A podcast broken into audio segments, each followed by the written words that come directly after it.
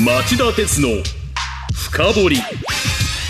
皆さんこんにちは。番組アンカー経済ジャーナリストの町田鉄です。こんにちは。番組アシスタントの杉浦舞です。今日も新型コロナ対策をして放送します。先週、地球環境に関する明るい予測が一つ公表されました。各地のオゾン層の修復が順調に進んでいるっていうんです。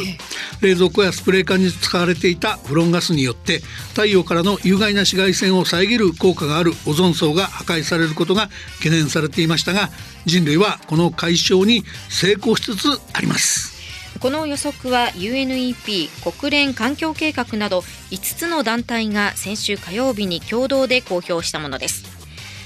最も破壊が進んでいた南極上空のオゾン層が2066年頃までに、北極上空が2045年頃までに、そしてその他の地域では2040年頃までにそれぞれ1980年の水準を回復すると予測しています。オゾン層の破壊で大量に紫外線が地球に届くと、皮膚がんや白内障を引き起こすと見られていただけに、喜ばしい話ですよね。その通りですよね。で、このように各地でオゾン層の修復が進んでいる理由は、1989年に発効したモントリオール議定書による国際的な規制が効果を発揮して大気中のフロンガスの濃度が薄まっているからです。その一方でフロンガスって言えば地球温暖化を進める温室効果ガスの一つでもありますよね。そうですね。なので、オゾン層を守った国家や企業個人を巻き込んだ国際的な協力の枠組みは気候変動対策の対応としても有効な手段だという見方があります。難易度は格段に高いですが、脱炭素でもこれを実現しないといけませんよね。町田鉄の深掘り。この番組は NTT グループ、三菱商事、JERA の提供でお送りします。町田鉄の深掘り。今週のニュースカウントダウン。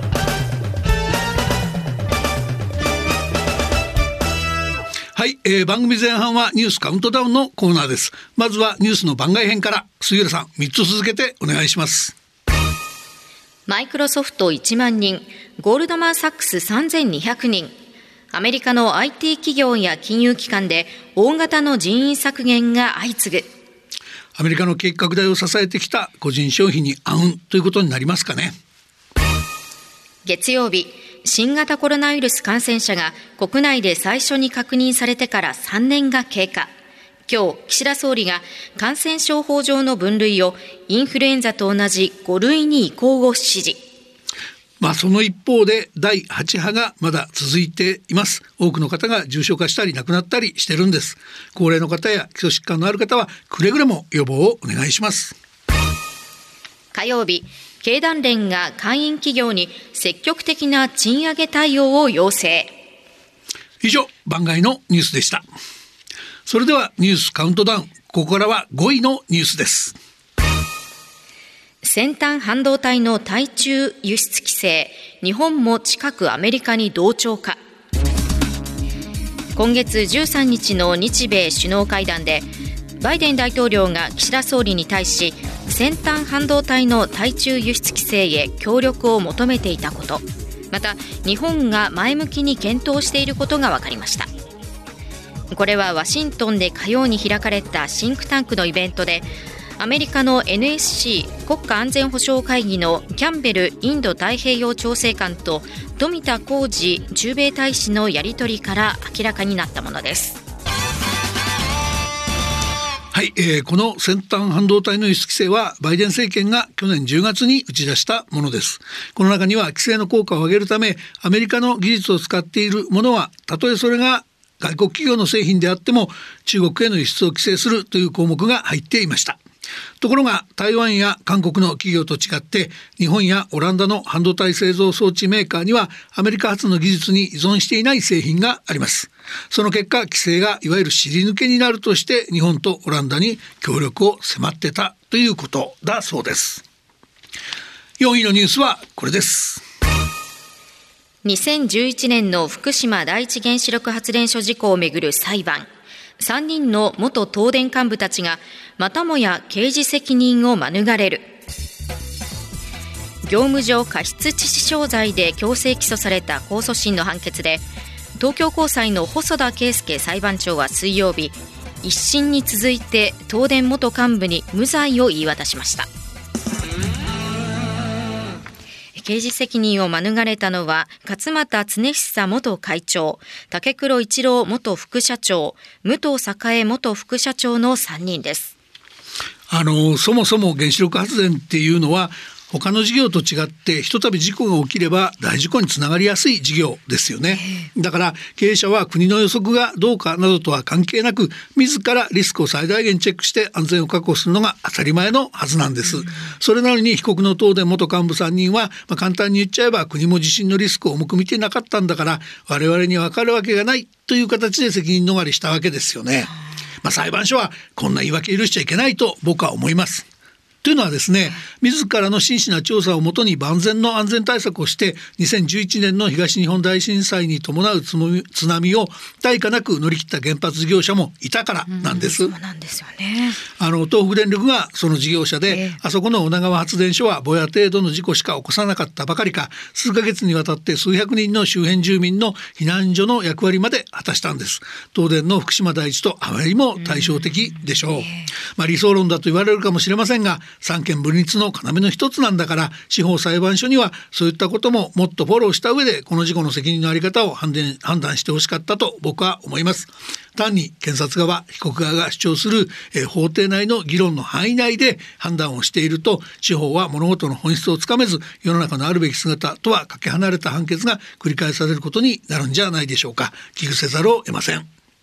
では次に進みましょう。3位のニュースはこれです。ポーランドからのドイツ製の戦車の供与が焦点に。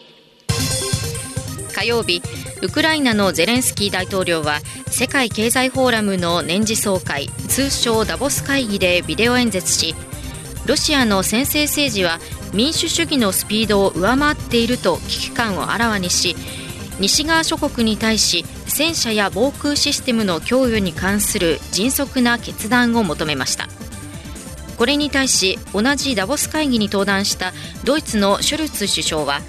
ポーランドが表明しているドイツ製の最新鋭の戦車レオパルト2のウクライナへの供与を承認するかどうかについての言及を避けました。西側ではウクライナへの一層の軍事支援が大きな焦点になっていますが、実はこの間ロシアでは2つ気になる動きがありました。杉浦さん、ニュースとして紹介してください。ロシア軍の規模を2026年までに今より3割多い150万人に拡大。ショイグ国防相が火曜日、プーチン大統領の決定として公表。ロシア軍の増強についてはロシア大統領府のペスコフ報道官も西側諸国による敵対的な行為や経済戦争などへの対抗措置だと記者団に述べています。もう一つ杉浦さん、お願いします。ロシアのラブロフ外相が水曜日の年頭会見で、日本が再び軍事化の道を進んでいると名指しで批判。これは今年 G7 主要7カ国の議長国を務めるにあたり、岸田総理が年初から欧米諸国と連携して中国やロシアに対抗する姿勢を鮮明にしていることや、同じく、日本が、防衛費を GDP 国内総生産比で 2% に増やすことを露骨に牽制した発言ということができそうです。ラブロフ氏はロシアが対抗措置として、不当に実効支配を続ける北方領土などでの軍備増強を示唆しました。来月にはロシア軍のウクライナ侵攻から丸1年が経ちますが、ロシアは侵攻を長期化させるだけでなく世界各地で傍若無人な振る舞いを見せる可能性があります。こういうことが起きたとすれば、それは裏返せばロシアのプーチン大統領が苛立ちと焦りを募らせている証拠なんだと僕は思っています。では2位のニュースはこれです。中国にも少子高齢化、人口減少時代が到来。2022年の出生率が過去最低を記録。中国国家統計局の発表によると、61年ぶりに人口減少したことが明らかになりました。背景には1980年頃から長年にわたって続けられてきた一人っ子政策があります。中国政府はおととし、すべての夫婦に3人目の出産を認め、事実上育児制限を撤廃したものの、養育費の高騰が原因で出産をためらう夫婦が多いとのことです。この結果、国連の推計と合わせると世界一の人口大国の座はインドになったということなんですよね。そうですね。あと撤廃したのは育児制限じゃなくて産児制限ですね、はい、でそれではい続けましょう、はい、で町田さん、少子高齢化人口減少といいますと日本も長年にわたって苦しんできた問題です。で今後これが中国経済の成長にも大きな影を落とすことになりそうですよね。はい、おっしゃる通りだと思いますし、以前からそういう見方はかなりありましたよね。でちなみにこの番組でもおなじみの老舗の民間シンクタンク日本経済研究センターでは、中国経済にはこれ以外にも様々な問題点があって、半ば常識とされていたアメリカと中国の GDP 国内総生産の逆転、これが起きることはなくなったと、中国が世界一の経済大国になる日はもう来ないという趣旨のリポートを公表しています。逆転が起きることはなくなった。これは衝撃ですね。でしょ。なので、そのレポートを、まとめた担当者をこの後のニュース深掘りの、コーナーのゲストに招いてじっくり話を聞こうと思っています、はい、皆さん楽しみにしてください。それではいよいよ今週第1位のニュースです。黒田日銀、市場の期待を裏切って金融緩和縮小を見送り。今週の火曜と水曜に開いた金融政策決定会合で日銀は大方の観測を裏切り大規模な金融緩和策を維持すると決めました。黒田さんの日銀総裁としての任期は今年の4月まで、残された金融政策決定会合は3月の1回だけです。その中で最後までアベノミクスの3本の矢の一つとされてきた大規模緩和をやめたということは認めたくなかったんでしょうね。長期金利が、この会合の直前の3日間連続で日銀が許容している上限を超えていたのに、かたくなに0プラスマイナス 0.5% 程度という日銀の許容範囲の変更を拒みました、はい、それだけじゃなかったんですよね。そうなんです、共通担保資金供給オペってちょっと聞き慣れない言葉なんですけど、この制度を拡充して日銀に代わって民間の金融機関が国債を購入しやすい、そういう環境を整備することにしました。しかしこれも市場の流れと機能を日銀が人為的に歪めて、通称イールドカーブコントロール、長短金利操作付き量的質的金融緩和を継続しようというものに他なりませんよね。以上、町田さんが選んだ今週の1位から5位の政治経済ニュースでした。お知らせの後はニュース深掘り。今日は日本経済研究センターの富山敦さんをお招きして中国経済について深掘ります。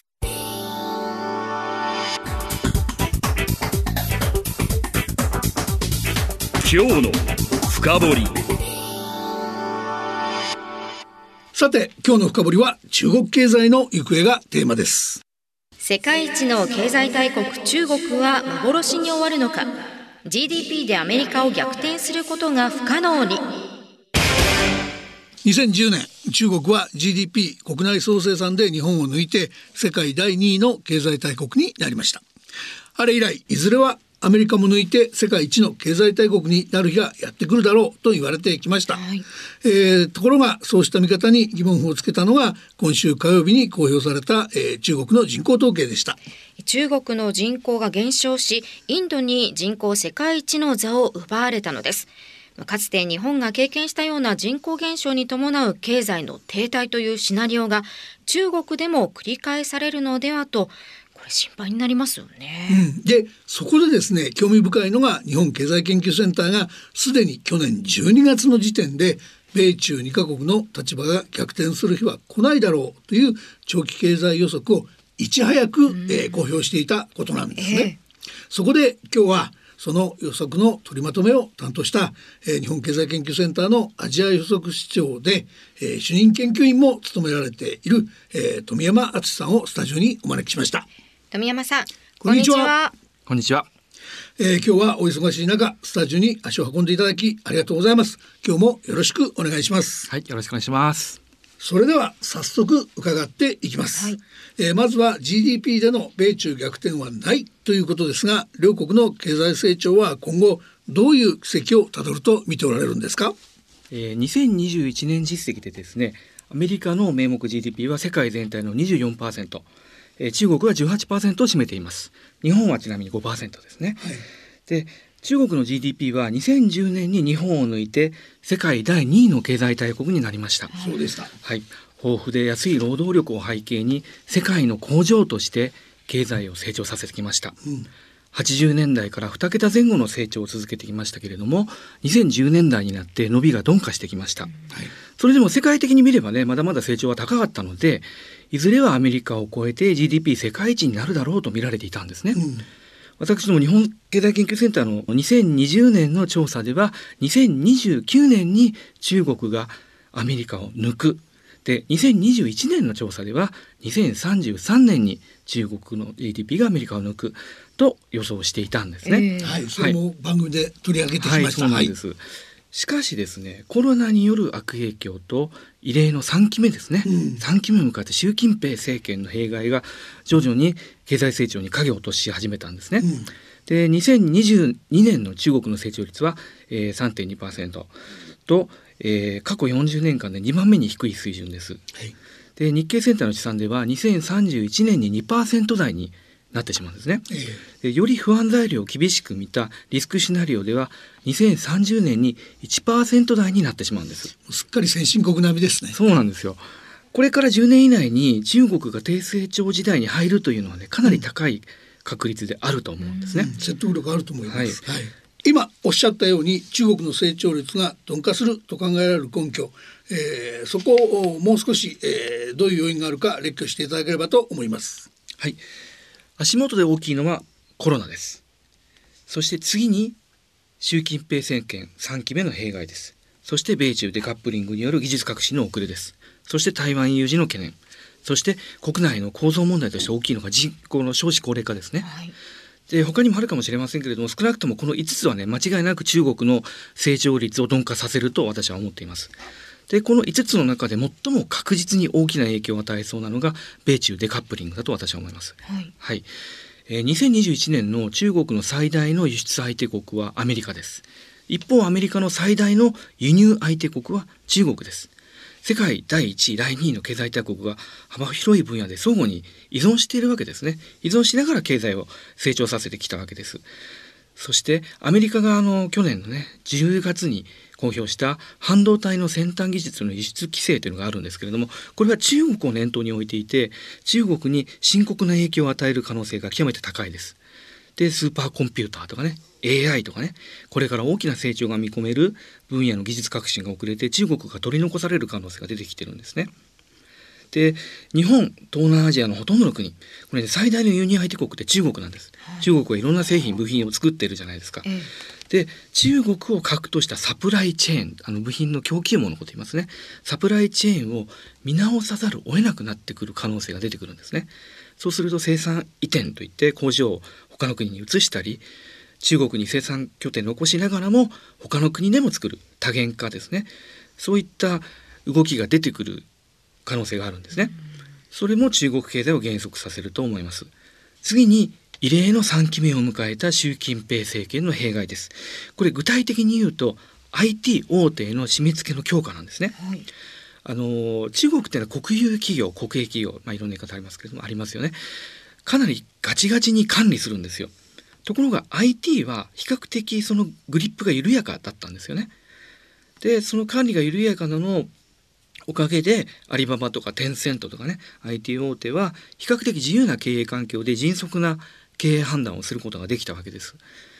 IT って日進月歩で技術が変わるので、迅速な意思決定ってこれ不可欠なんですね。それが習近平政権が掲げる共同富裕という、みんなでお金持ちになりましょうよっていう、特定の人だけねお金持ちになるに許しませんってことですね。その共同富裕の名のもとに締め付けが強化されているんですよ。アリババ傘下の金融会社のアントグループっていうのがあるんですけれども、そこは本社がある江省広州市杭の字ですねの政府系企業が大株主となって、創業者のジャック・マーさんは実質支配株主ではなくなってしまったんです。つまり経営の実権を政府に奪われた形になるわけですね。はい、テンセントも混合所有制という国営企業と官民合弁のね会社を設立して政府による、支配が強まっているんですね。で、アリババもテンセントもいずれ国有化されてしまうのではないかなんていう噂も聞こえてきますよね。で、構造的には少子高齢化です。経済成長はざっくり言うと資本と労働と生産性です。つまりお金、人、あとはどうやってどれぐらい少ないコストで付加価値を生み出すか、これに決まるんですけれども、中国の経済成長率に対する労働の寄与度は2030年代にはほとんどなくなってしまうんですね。一人っ子政策の余波で人口は減っていくし、高齢化によって生産年齢人口も減る。大規模な移民でもしない限りこの状況が抜本的に変わることはね、なかなかないと思います、はい、さあお知らせの後はさらに中国経済の未来を深掘っていただきます。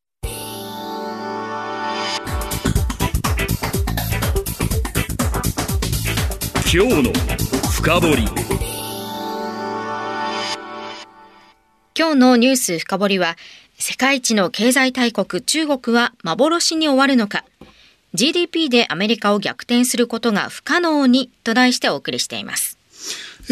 富山さんはお知らせの前、アメリカと中国の対立などが響いて中国は長期的に成長率をそがれると指摘されました。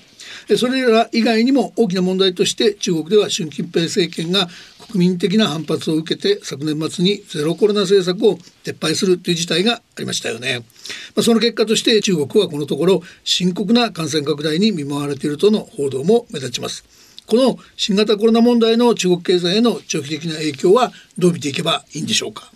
ゼロコロナ政策は国民の反発で撤廃された形になっていますけれども、習近平政権もなるべく早く経済を成長化したいという思いがあったと思うんですね、はいはい、ただゼロコロナ政策が撤廃された結果、今起きていることは感染者が爆発的に増えてしまっているんですね。北京大学の研究者らの推計によると、累計感染者の1月11日時点での累計感染者は9億人なんですね、はい、総人口の大体 64%、で中国政府は死者数を昨年12月からおよそ1ヶ月間で6万人と発表しているんですけれども、イギリスの調査会社は34万人と推定しているんですね。で、アメリカの研究所は2023年中に死者が100万人を超えるのではないかと予想しているんです、はい、中国は先進国なんかに比べると高齢者のワクチン接種率が低いんですね。そうすると重症化死亡リスク今後高止まりする恐れがあるんですね。そうすると行動制限とか事実上のコロナ政策が復活する可能性は十分にあると私は思っています、で、海外との関係においてもつい先だって中国政府が日本と韓国に対してね、ビザの発給停止しましたけれども、入国制限を厳しくする国がね、増えていく可能性が十分にあるんですよ、で、それに対する対抗措置を中国が打ち出すかもしれないんですけども、結果的にそれは中国経済に悪影響を落としますからね、はい、では今日最後の質問になります。日本経済研究センターの経済予測を読ませていただくと、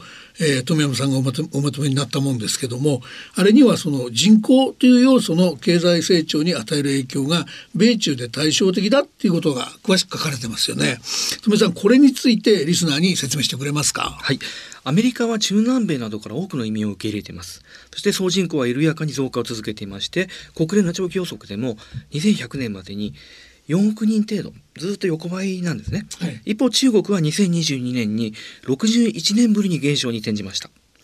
一人っ子政策ってね、ずっと1979年から2014年までやってたんで、本当はもっと早く減っててもおかしくなかったんですよ、状況的には、ただ公式的には2022年に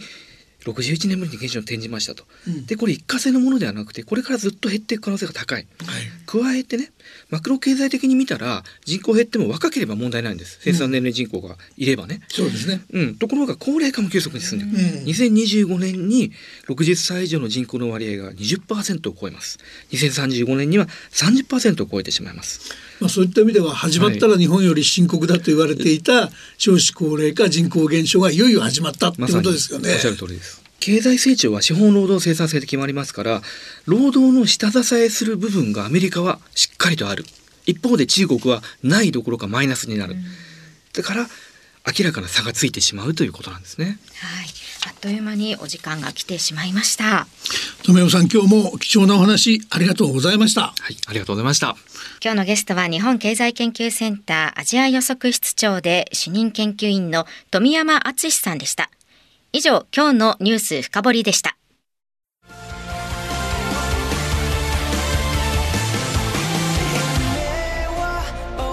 本気で夢を追いかけるとき、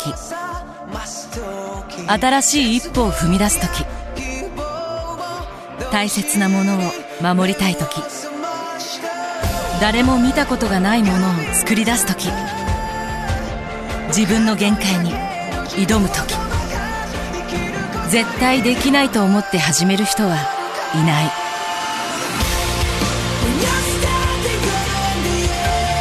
絶対なんて誰が決めた？ CO2 が出ない日を作る。JERAは